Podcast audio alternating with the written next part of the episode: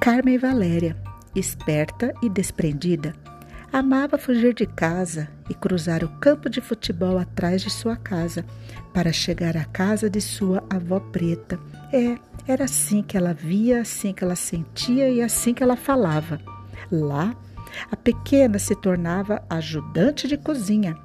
A criança se encantava com a simplicidade daquela casa, de chão batido e um velho fogão a lenha, onde a brasa ardia, os aromas se confundiam e o som do borbulhar das comidas anestesiavam suas ansiedades.